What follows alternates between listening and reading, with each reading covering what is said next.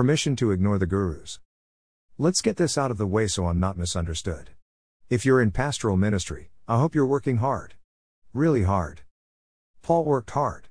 Acts 20:35. He was able to speak of his hard work to the Thessalonian church. 2 Thessalonians 3 7 8.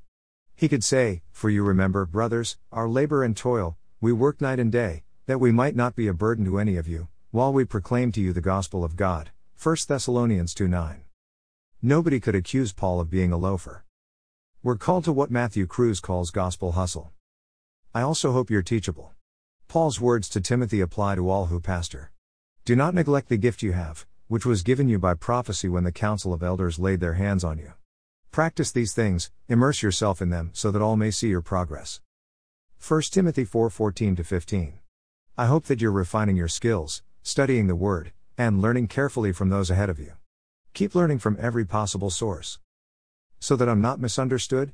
Work hard and continue to grow. Learn what you can and be diligent in your ministry. Having said that, I want to give you permission to ignore the gurus. The glut of gurus. A cottage industry of experts has developed to help you learn how to pastor better. Some of their material is really good. And the quantity of material increases every day, especially in this time of self isolation. You could spend every minute signing up for free videos, introductory courses, and programs with money back guarantees. Some of them may help you. But all of these programs come at a cost. If we're not careful, we'll develop a sense of FOMO, fear of missing out on gurus. Yes, I know that's bad. But it's true. We may labor under the sense that we're not quite the leaders we should be, unless we take another course and watch another video. Take advantage of the gurus when you'd like, but don't even try to keep up, because you can't, and trying may end up distracting you from the work that God has called you to do. Shepherd the flock that's among you. My advice. Here's my advice. I'm not a guru, so you should feel even more free to ignore me if you want. Notice that my advice comes in a list, which I'm told is a guru like thing to give. First, keep working hard. When you're working hard, you have less time for distractions. Second, focus on what's hidden. My people's greatest need is my personal holiness, said Robert Murray M'Cheyne.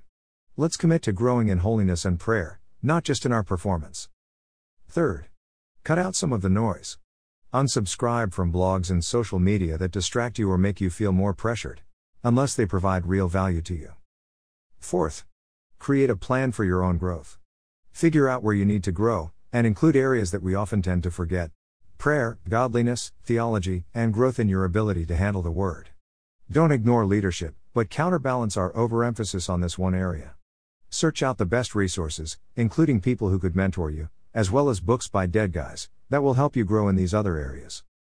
While you work hard and continue to grow, be okay with what God has called you to be and do. Do the work before you faithfully, and don't worry about all the noise. You don't need it from me, but you have permission to ignore the gurus. You'll feel a lot better if you do.